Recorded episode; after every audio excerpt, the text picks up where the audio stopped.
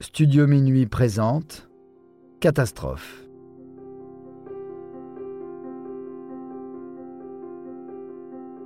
Turkish Airlines, vol 981. Crash en Picardie.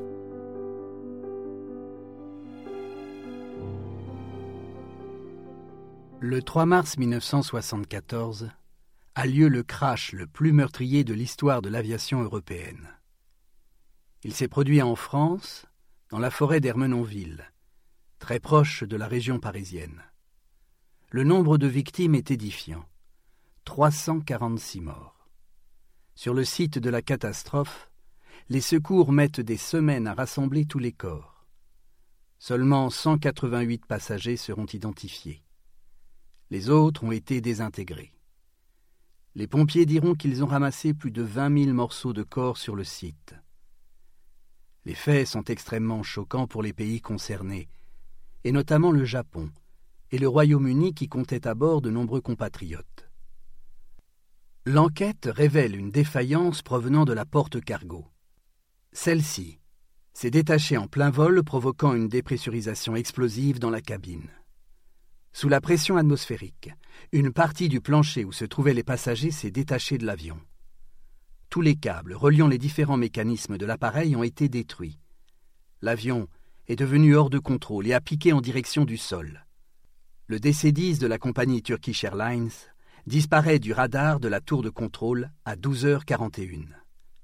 La chute dure 77 interminables secondes. L'engin termine sa course folle en plein cœur de la forêt. Il frappe le sol à plus de 800 km/h. Cet accident en rappelle un autre. Deux ans plus tôt, un autre décédiste avait rencontré le même problème avec la porte cargo. Serait-ce le fruit du hasard ou une véritable conjuration? Ce gros porteur, sorti tout droit de l'usine du constructeur aéronautique McDonnell Douglas, devait-il voler ce jour-là? Ce qui est sûr, c'est que la responsabilité du constructeur a bien été reconnue à l'occasion d'un procès. À tort ou à raison, c'est ce qu'il va falloir décrypter. Le début des années 1970 marque un tournant dans l'industrie aéronautique. Les besoins en avions commerciaux sont de plus en plus grands et chaque industriel y va de son ingéniosité pour proposer des appareils toujours plus performants. Parmi les grands constructeurs de l'aviation, il y a McDonnell Douglas. Le nom de cette société est issu de la fusion des deux noms de leurs fondateurs, James Ace McDonnell et Donald W. Douglas. En 1958, ils avaient déjà produit le Douglas DC-8, un avion gros porteur capable de transporter six passagers en une seule rangée. Fiers du succès de leur appareil, ils ont voulu se lancer dans la construction d'un modèle plus imposant, un avion qui comporterait une allée centrale permettant l'ajout de quatre sièges supplémentaires dans une rangée. La compagnie Douglas compte bien faire concurrence aux autres grosses entreprises de l'époque, comme Airbus ou Boeing. C'est une véritable bataille des industriels de l'aviation qui commence. Le 29 août 1970, le premier vol du DC-10 permet à McDonnell Douglas de se faire un nom dans le domaine de l'aviation. En 1971, la célèbre compagnie aérienne American Airlines commande une série d'appareils. Elles sont particulièrement satisfaites des performances motrices des avions dotés de seulement trois réacteurs. Tout aurait pu être parfait jusqu'au 12 juin 1972, ce jour où la compagnie American Airlines a frôlé la catastrophe. Ce 12 juin, la ligne régulière entre Los Angeles et New York est assurée par un DC-10 McDonnell Douglas. L'avion doit réaliser une escale à l'aéroport de Détroit et une autre à Buffalo Niagara. Le vol est dirigé par un commandant de bord expérimenté du nom de Bryce McCormick, 52 ans. Il est accompagné par Peter Whitney, 34 ans. Bryce cumule plus de 24 000 heures de vol, tandis que Peter en possède déjà 7 900. Le premier vol entre Los Angeles et Détroit se déroule très bien. L'avion décolle à 14h16 et atterrit à 18h36. Après un changement de passagers et un petit ravitaillement, le vol 96 de l'American Airlines repart à 19h20 en direction de sa prochaine destination. Cinq minutes plus tard, les choses se compliquent. À 19h25, Peter Whitney fait monter l'appareil au-dessus de 11 000 pieds, c'est-à-dire 3300 mètres. Un bruit sourd retentit dans tout l'appareil. L'instant d'après, le cockpit est envahi par de la fumée. Les pilotes sont aveuglés et les commandes dysfonctionnent. L'avion commence à vriller. Il est impossible d'utiliser la gouverne. Cette dernière ne répond plus. Le responsable du personnel de bord parvient à informer les pilotes de la situation. Le bruit sourd provient de l'arrière de l'appareil. La porte cargo s'est détachée. La dépressurisation explosive a causé de gros dégâts au plancher qui s'est partiellement affaissé. La plupart des câbles sont rompus, rendant impossible le maniement de l'appareil. McCormick comprend qu'ils n'ont plus que quelques secondes pour descendre en dessous de 3000 mètres afin de permettre à tout le monde d'avoir un apport d'air suffisant. Par chance, le commandant de bord parvient à établir une communication radio avec la tour de contrôle de l'aéroport de Détroit. En suivant les instructions qui lui sont envoyées, McCormick dirige l'appareil en direction de l'aéroport en jouant avec la mise en route des différents réacteurs.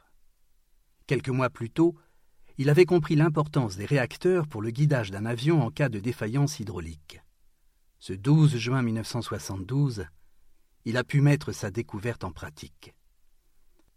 Le vol 96 de l'American Airlines atterrit sans encombre à l'aéroport de Détroit, ne causant que quelques blessures à deux hôtesses de l'air qui se trouvaient au mauvais endroit lorsque le plancher de la cabine s'est effondré. La commission d'enquête n'a pas eu de grandes difficultés à connaître la cause de l'accident. L'avion est revenu sans sa porte cargo. C'est un malheureux incident, mais un incident qui était pourtant prévisible. Trois mois auparavant, le 3 mars, des techniciens ont signalé qu'ils ne parvenaient pas à fermer la porte électriquement, comme cela devait normalement se passer. À chaque fois, ils étaient obligés d'user de leur force pour fermer la soute à bagages, ce qui finissait par être épuisant. Lorsque cet incident est rapporté à la société de construction McDonnell Douglas, un rapport d'incident demande la mise à niveau du câblage électrique, qui actionne les verrous. Cette mise à niveau ne sera jamais réalisée sur le DC-10, car non obligatoire selon le protocole. Selon un des membres du personnel du fret chargé de refermer la porte après le chargement des bagages, il ne serait parvenu à refermer la soute qu'à l'aide de son genou. Il dit avoir signalé ce problème au mécanicien du vol.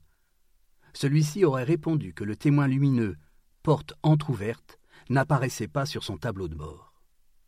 La commission d'enquête s'est intéressée au mécanisme de verrouillage de la porte de la soute. Dans un rapport datant de février 1973, le Bureau national de sécurité des transports dénonce les défauts de conception de la porte cargo par McDonnell Douglas le mécanisme de verrouillage de la porte devait être renforcé et optimisé afin que la porte ne puisse pas se refermer tant que les serrures ne sont pas mises dans la bonne position.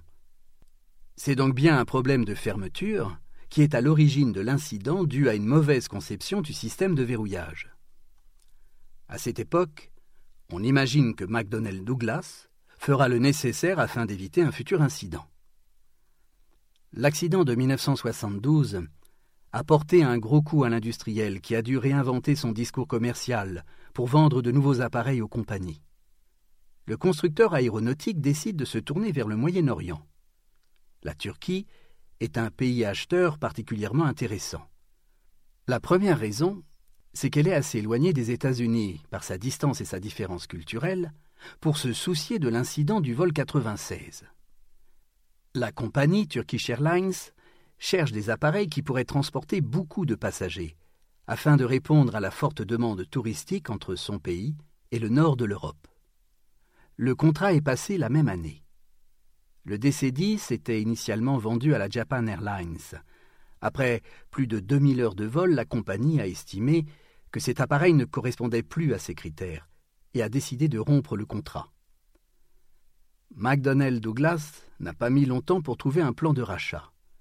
Ce maudit décédis est désormais entre les mains de l'une des compagnies les plus importantes du Moyen-Orient. Durant un an, aucun incident n'est à déplorer.